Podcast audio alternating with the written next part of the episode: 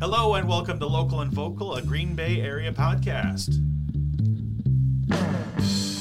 On the show, we'll be diving into what actions the city of Green Bay could be taking to get more people and families access and into affordable homes in the area. Joining us today are Tara Yang and Jon Shelton, Chair and Vice Chair of the City of Green Bay's Equal Rights Commission. They recently released a report in January of 2023 called Life, Liberty, and the Pursuit of Happiness Recommendations to Promote Equal Housing Opportunities in Green Bay. Tara and Jon, welcome to Local and Vocal. Thank you for having us. Now, this is uh, my very first show and recording, so I appreciate you both coming in here to our new recording suite here. But uh, yeah, can we talk quickly about how exciting that is? This is awesome. Thanks for uh, thanks for doing this. I'm honored, and I'm sure Tara is too, to be the the, the first uh, couple of guests. Yes, yes. You know, I ran into Tara uh, over at uh, the uh, Green Bay Mayor Eric Genrich's campaign launch over at LiveX, and we were having a conversation and stuff like that, and um, the report was just released for what we're going to be talking about today, and I was like, yes, yes, I need to have you on. So, um, and this is an issue that I care about deeply as well. So, um, well, before we get into it, let's uh, introduce both ourselves here. Tara, we'll start with you here. Tell us uh, a little bit about yourself. Sure. So, I was born and raised in Green Bay, um, and I went to school at UW Madison. And I came back home around 2018 to support my um, family's small business. We own a grocery store downtown Green Bay called Main Oriental Market. Um, and now I serve as the chair for the Equal Rights Commission. Excellent, excellent. Jon, a little bit about yourself here. Yeah, so I am a professor over at UW Green Bay. I'm the chair of the Democracy and Justice Studies department there. Um, and I'm also the president of the Faculty and Staff Union, UW Green Bay United, uh, which uh, also uh, has me a position at the state level. I've been elected to be vice president of higher education for the American Federation of Teachers, Wisconsin, as well. Very nice, very nice. Oh, and I'm the and I was appointed to the Equal Rights Commission. Uh, I was the vice chair while this was uh, being written, but at our actually our last meeting, uh, we had a new election, and so Stephanie Guzman is the new vice chair. Very nice. Still a commissioner though. All right. Well, you know, before we get into you know the, kind of the recommendations from this report here, tell us a little bit about the Equal Rights Commission. What is it? What's its purpose? Well, the Equal Rights Commission was writ- it was the Equal Rights Commission was um, a part of an ordinance, the Equal Rights Ordinance, that was created and, and adopted into policy in 2020. Um, and what we aim to do and what our mission is basically is one to eliminate discrimination um, within the city and then also promote equity, equality, um, and just human rights. Jon, did you have anything to add to that? Yeah, no, that, that, that pretty much nails it. Uh, we're the first Equal Rights Commission in the city's history, which is amazing. Nice. Um, and you know, I think one thing to it's a little different than equal rights commissions in other places. You know, some equal rights commissions can like hear complaints, um, you know, and, and actually has some kind of legal authority. That's not how our ordinance works. So I would say, you know, our primary kind of power as the Equal Rights Commission is really the kind of moral authority of being the Equal Rights Commission. So, you know, it's really about the ways that we can elevate uh, certain things that are happening in our community and kind of bring them into the conversation. So, um, so yeah. Uh, scooch up a little bit there. Um, so, um, so tell me a little bit about kind of the structure, I guess, how this works a little bit with the Equal Rights Commission. How long has it been going now in place here, and what's, I guess, so far, what's been its kind of primary focus here? Because you know we're obviously going to talk about your guys' housing report here, but it does a lot more than that. So we supported the city in a few different um, equal rights initiatives. So one was um, the Human Rights Campaign um, EMI score, which um, gives the municipality scores. Um, it scores them on how inclusive they are. Um, within their, their city and staff. And we supported the city in bringing their points from 2018, it was 28 points, all the way up to 90 points in 2022. Um, and so that really shows that um, the city administration, the mayor's administration now, is taking um, initiative to make sure that they're um, being really inclusive. Why is this something for the, that is needed for you know a community like ours? Well, um, you know, obviously, um, we want to be as inclusive as a community as possible. And you know, so uh, one of the th- so one of the, the things that we do kind of have the charge to do is to examine the overall climate of the city, you know, what it what it looks like for um, to be a city employee. And so uh, the Municipal Equality Index that Tara was referencing from the Human Rights Camp, uh, the Human Rights Campaign, uh, is something that different ci- any city in the country can you know kind of compare themselves to other cities. And so you know um, to be the kind of city that we want to be that that shows to the LGBTQ community like we want you here. We're gonna fight for you. You know, we want to have as high of a score as possible. And so that's a perfect example of the kind of place that the Equal Rights, uh, you know, Commission can kind of step in and, and and you know lend some moral authority to that, that to that effort. Very nice. All right. Well, let's get it a little bit into the report here that was released on Martin Luther King Jr. Day here. So obviously, that was chosen for a good date mm-hmm. because of the prominence of it and um, the importance of him uh, in America here. But um, let's talk a little bit about you know why we're doing this here because let's talk about housing. I mean, what what exactly are we looking at here um, regarding market affordability, access? I mean, what does the city of Green Bay look like here for housing and how bad it is? Because we all kind of know what that it's bad. Um, okay, so the, the first thing, Tara, is you know um, when we were starting to meet as a commission and we were kind of talking about you know, what are some things that we want to work on? What are some things that we want to kind of take a look at?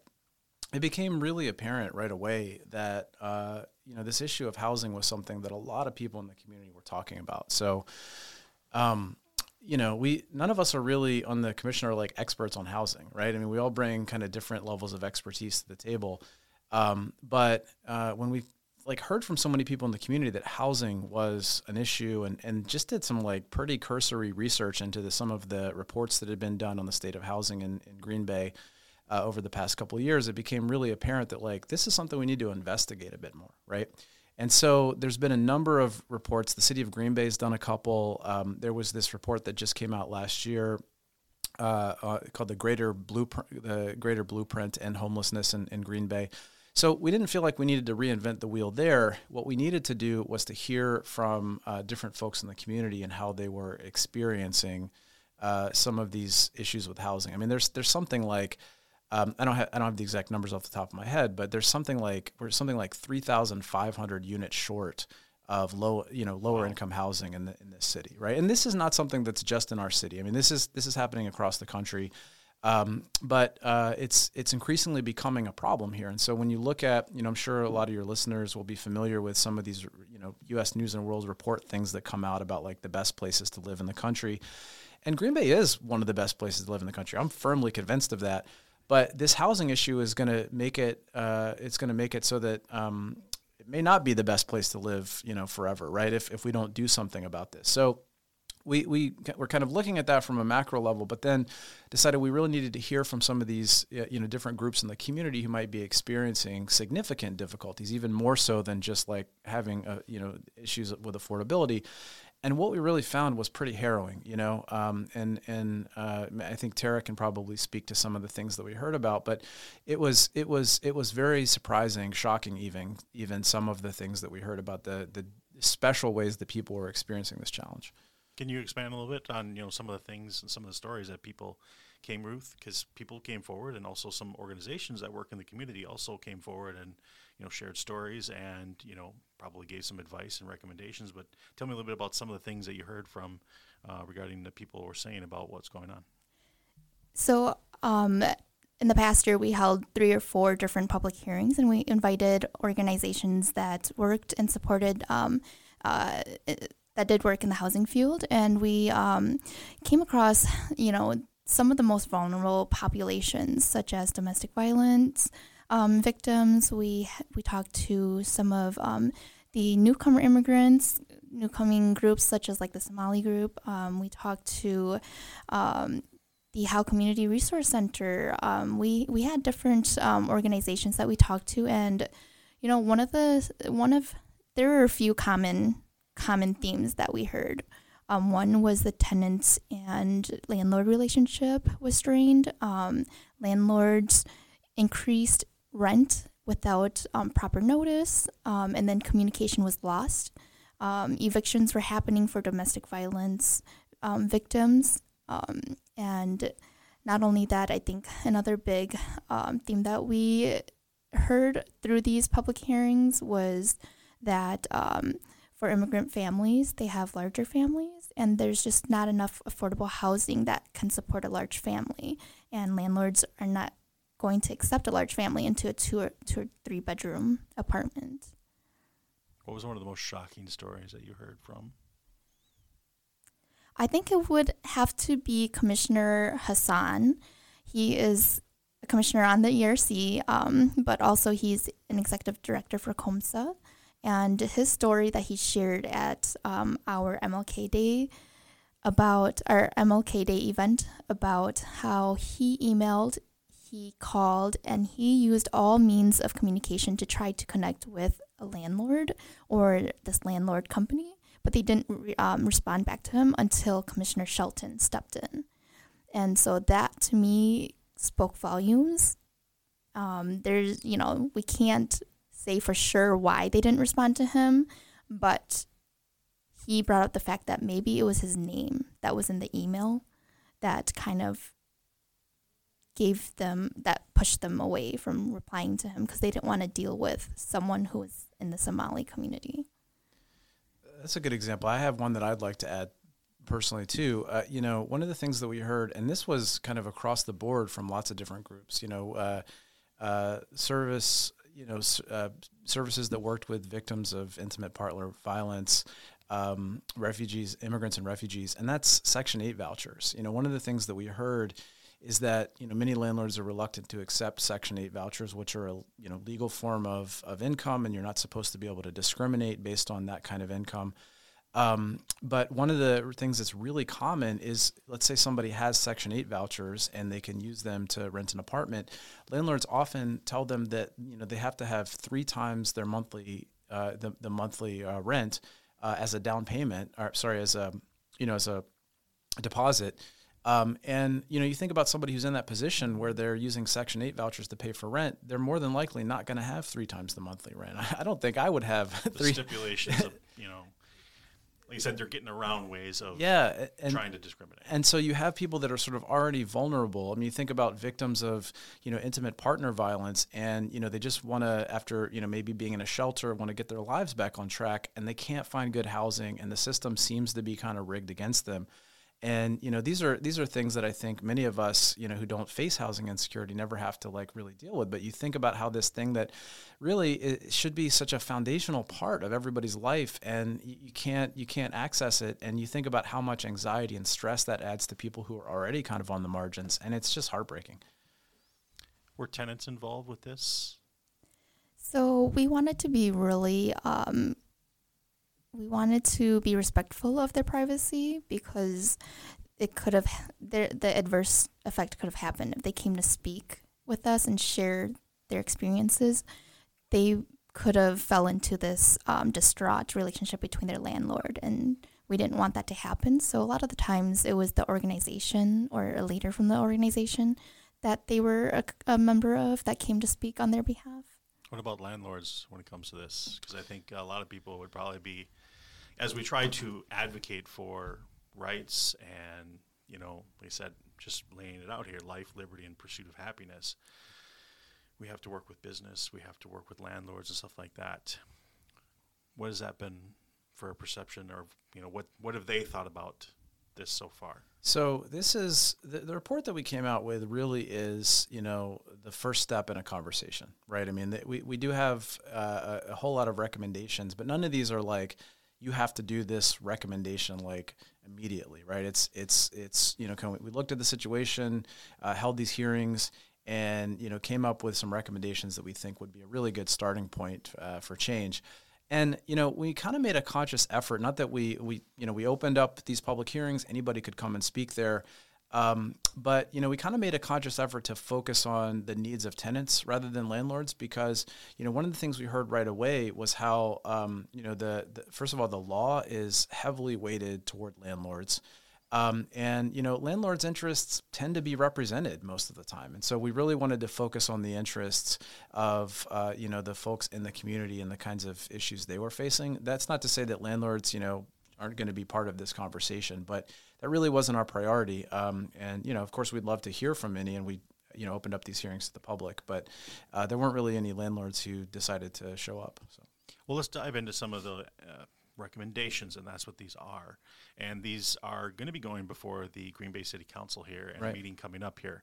Um, and like I said, these recommendations are, like you said, a starting of a conversation here. And you kind of laid them out a little bit regarding some immediate stuff that the city can take, some intermediate, and also some long term recommendations. So let's start something with something immediate, obviously, that the city can take now.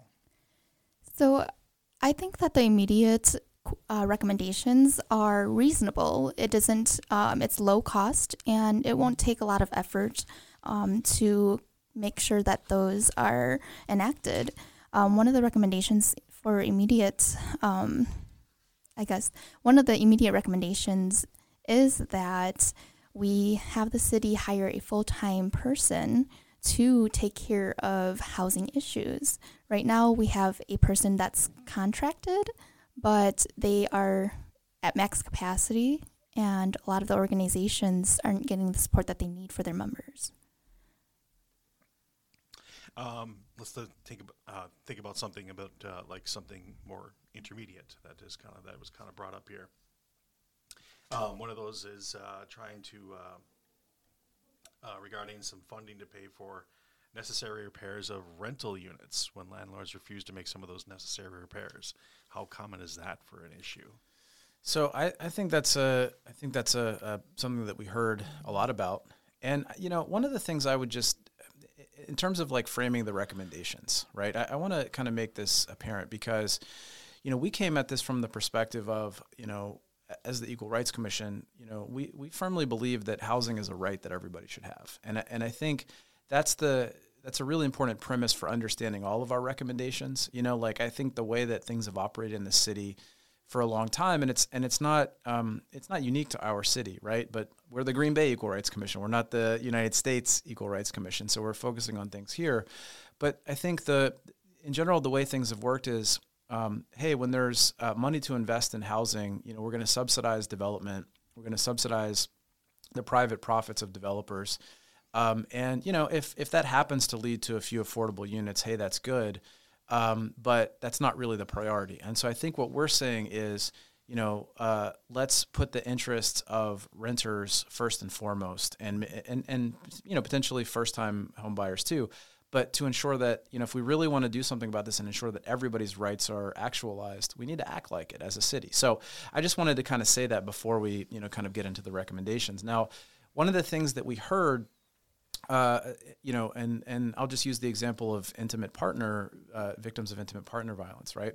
Is that uh, it's difficult to find housing. We've already talked about some of the impediments, you know, especially if they're using a Section Eight voucher, having to have like three times the amount of rent for a deposit. And so when uh, somebody is able to get a unit, right, and they're able to to have that stability for themselves and potentially, you know, uh, dependent children and and trying to get on with their lives, uh, they really don't want to have to move or get evicted, right? And so one of the things we heard from some of the service organizations is that it's it's pretty common for some of those landlords in those kind of situations to basically drag their feet on making necessary repairs. I mean, one of the uh, issues that, or one of the examples that stands out to me, is an example of a landlord who like wouldn't fix a clogged bathtub, right? And so you think about that being the only place where somebody can can shower or bathe in a house, and the landlord's not doing it, and the tenant is faced with this impossible choice, right? Of of having to maybe you know push their their their landlord to a point where they get angry and, and evict them, uh, and and you know or have a, pl- a stable place for their kids to live. And so, you know, one of the reasons that recommendation is in there is because we thought, you know, we, we heard say service organizations would jump in and, and really try to kind of push a landlord to do this. They don't really have a lot of power in that situation uh, except for this persuasive power. But in an instance where that's not happening, having somebody to be able to go to the city and say, oh, we know there's a fund to basically like pay for these repairs uh, that could be a that could be a way. It's it's really kind of a triage option, right? It doesn't it doesn't change the power dynamic between landlords and tenants, but what it does do is it gets that person's situation solved quickly, and and that's you know one of the things that you know, as an as an intermediate recommendation we'd like we think could could really you know make people's lives better. Zoning is one of the things that comes up when it comes to that. You know, obviously a city, its tax base is very heavily dependent on our residential homes assessing their value, stuff like that. So it's never really in the city's interest to have lower income housing and affordable housing because the tax base is then not there. So, what it comes to zoning, what are we looking at here for some of the recommendations? A little bit on, you know, mixed use development, mixed, you know, how how our neighborhoods look a little bit. So, when it comes to zoning, what I'd like to see and what I think that has been proven effective in a lot of different cities is to make sure that we have community amenities that um, are going to be useful and resourceful for children. Um, we know that housing, there's been studies out there that um, if a child has lack of um, of quality housing, their education is going to um, dwindle down and they're not going to be as prosperous, which, you know, again comes back to our city, the future of our city. If we want to see the future of Green Bay be a place that is developed and has is busy with tourists and attractions and the people here have are, are you know their well-being is is good then we need to to make sure that we have this secure housing or affordable housing and so where that starts is when you're going to build a development, you have to make sure you have amenities and resources like a library, school, a park, all those little necessity things that just make a child or that supports a child's growth. You have to have that. Um, and, you know, I'm not opposed to mixed use buildings um, to have commercial on the first floor and then apartments on the top floors. I'm not I'm not opposed to that, but if you're going to be doing that, you have to make sure there's resources around you. You're building a, a village, a community, you know, a home, you know, being able to play at the park or something like that. You know, in my neighborhood, there's no park. And, you know, I've got to cross a major street, West Mason in particular, to be able to get to that. But having those amenities. But I know my kids can bike to school, you know, down there. They got a park down there, but I got they got to bike a little bit ways. But grocery stores nearby and stuff. So, if I could add one thing to that quickly, you know, I, I think I'm not sure that I necessarily agree. I, I, like I see your premise, but I'm not sure that I agree that um, not having or you know keep excluding low income housing is necessarily antithetical to having a robust tax base, right? So, one way to look at that is you know you think about some of the employers that we have here in Green Bay. I think about a company like JBS, right, uh, who employs I don't know probably a thousand people um, you know, if if if uh, that company doesn't have workers who have affordable housing and they can't get workers to work at their you know at their plant, you know, then that company maybe decides to go somewhere else, or other companies might who are thinking about relocating to Green Bay. There's not enough affordable housing; they don't come here, and that's going to have an impact on the on the tax base as well. So like this isn't something that I study extensively, but to me that seems like an, you know another way to maybe kind of a natural link. Yeah, yeah, another way to kind of look at it. Um, you know, and and so I think um, you know it, it, it's worth as a city kind of having this conversation. I mean, I know that the city's already th- like the Genrich administration is already thinking about zoning reform. The, the idea that we had for zoning reform actually came from a City of Green Bay study from 2019. So these are conversations that are happening. I think what we wanted to do was say, let's continue to push those conversations. Again, none of us are experts on zoning, but we should be, th- again, if you take the premise that what we want is to ensure everybody's right to housing, then thinking about zoning reform, that needs to be kind of in the mix. And let's prioritize that instead of prioritizing other things, you know, when we're thinking about zoning. We always come back, we talked a little bit about kind of like a, a fund to fix, you know, stuff like that, but things always take money. Mm-hmm. So what are you, what are some of the recommendations when it comes to some of the investment long term that we can put into for things to make some of this happen here? Because everything always takes money to do. Well, I'll, I'll start. I mean, you know, I think um, you know we've got a couple of recommendations here. I mean, one of them is to pass an affordable housing ordinance. You know, that's modeled on one that already exists in uh, Bloomington, Minnesota. And you know what that mandates is that when developers come in, you know, they they are, simply have to create a certain amount of uh, affordable housing. And you know, if you if you think about it in terms of the tax expenditures that we give to development, that seems totally logical to me. You know, like um, if we're thinking about public funds in particular uh, for housing, then it's in our public interest to ensure that we have more affordable housing. That's it. Like like we were saying about the city's tax base and diversity and and you know economic livelihood. These are all things that we should be thinking about. And so, uh, to me, it seems you know pretty uh, logical to to think long term about you know how we you know get developers to you know put their money you know where their where their you know kind of intentions are Uh, so that's one thing. But I mean, I think, and you know, we also have to think, and, and I want to be very honest about this. I mean, and we, we talked about this in the commission. You know, there's some there's some things we can do around the margins. Like, um, you know, the city already has a, a, a, program that they just announced last last fall. The Genrich administration. Uh, to incentivize uh, first time home buying with down payment assistance. That's great, and we should expand that. But I think long term, we need to be thinking about and you know investing in public housing. Um, you know, because public housing, uh, you know, will have to accept uh, Section Eight vouchers. We'll have to put, you know, like literally affordable housing because there, it's the purpose isn't to make a profit; it's to effectively be a public amenity.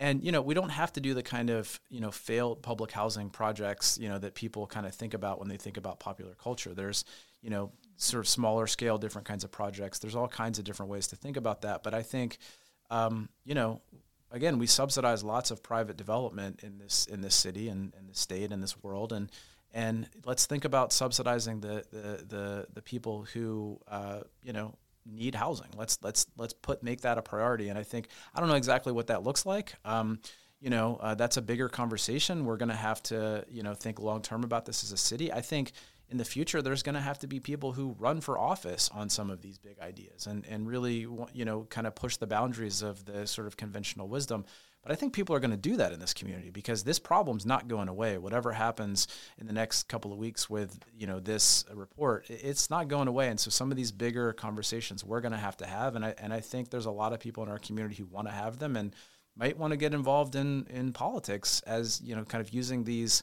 um, some of these ideas as a as a springboard. Yeah, and to to echo what Jon was saying, I think one of the ways that we can shift the dynamics of um, the housing crisis or any any issue with marginalized communities right now is to make sure that we get rep, um, a fair representation at decision making tables, um, and, and also I think that um, you know we can make a lot of change happen um, if we work with the right partners, developers, investors who have equity and equality at the forefront of um, everything that they do rather than profit.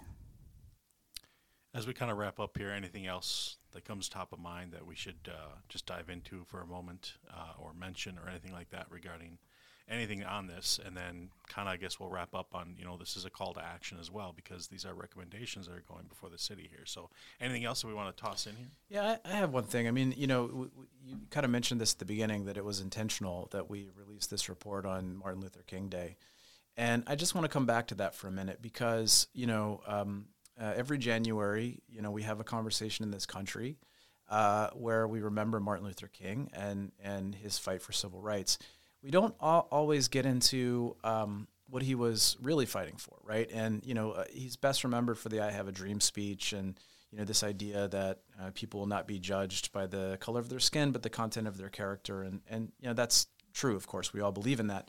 But you know, King was a staunch advocate for economic security for all Americans, and you know, I think uh, what we were trying to do with this housing report was very much in line with that, right? This is, in other words, what I'm saying is, you know, racial justice, racial equity, and economic security, the fight for something like housing, these things were linked for King, and they should be linked now, right? It's not an either or choice where we have, you know, racial justice or uh, economic security for everybody who works for a living. It's a both and, and and for that reason, like I'm tremendously proud that the commission decided you know, to to um, you know have this conversation on King Day. I think it's a it's a nice way to kind of honor uh, the things that he stood for and you know what it means to be an American. I mean, to me, when I think of the quintessential American, uh, which is you know somebody who takes the premise of American democracy and and pushes to to to hold our nation up to its ideals. I think of King, and so you know I, I was I was really honored to be able to uh, do that on King Day. And I, I just wanted to like really kind of make sure that was clear. Thank you for that, Jon. Absolutely.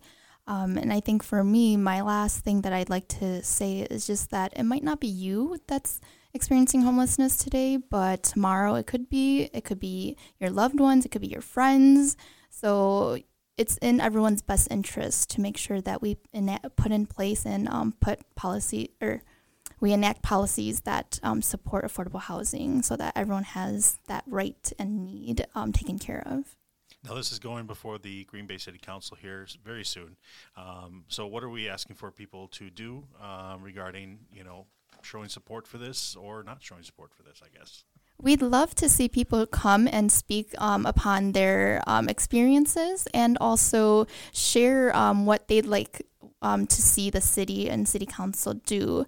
Um, I think that I've heard a lot from different community members that um, they want to see some type of platform that tenants and landlords can communicate uh, civilly and so there's a lot of different recommendations that community members have that we don't have in this report, and I want them to come and speak on that at, at this event. But also, I want this to be a movement. I don't. Um, I, I hope that they show up on the seventh, but they continue showing up until there are actually things put in place, um, policies and put in place to to make sure that they that there's affordable housing here. Yeah, and I, and I think our city council, um, you know, what we'd like the council to do. Uh, on Tuesday, February 7th, is to vote to instruct the city to consider these recommendations. Now, that doesn't mean that all of this, you know, that, that the city of Green Bay is going to enact all of these recommendations immediately. I mean, they can't, right? I mean, an affordable housing ordinance is going to have to be an affirmative step that the city council takes, and it's going to take some time and consideration. It's not something that's going to happen overnight.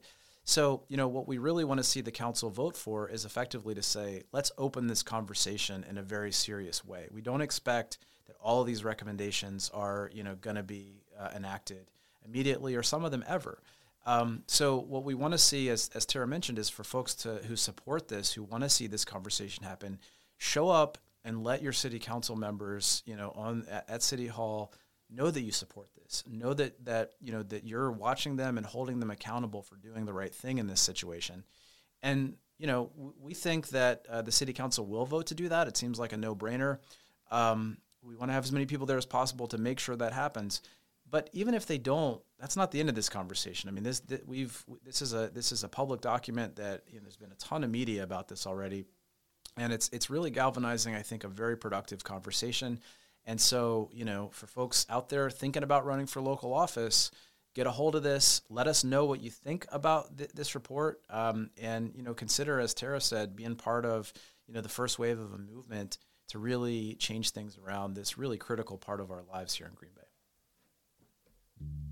Well, thank you both again, Tara and Jon, for joining us here today. Um, our very first episode of Local and Vocal. Congratulations. Thank you, thank you. Uh, trying to do this, trying to do this is always key. Um, but nonetheless, help help spread the word about Local and Vocal, uh, a Green Bay area podcast.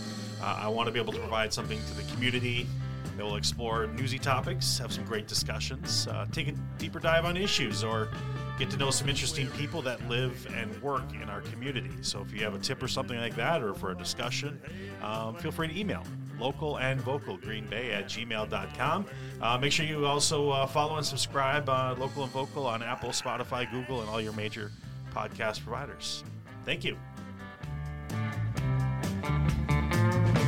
I left 97 on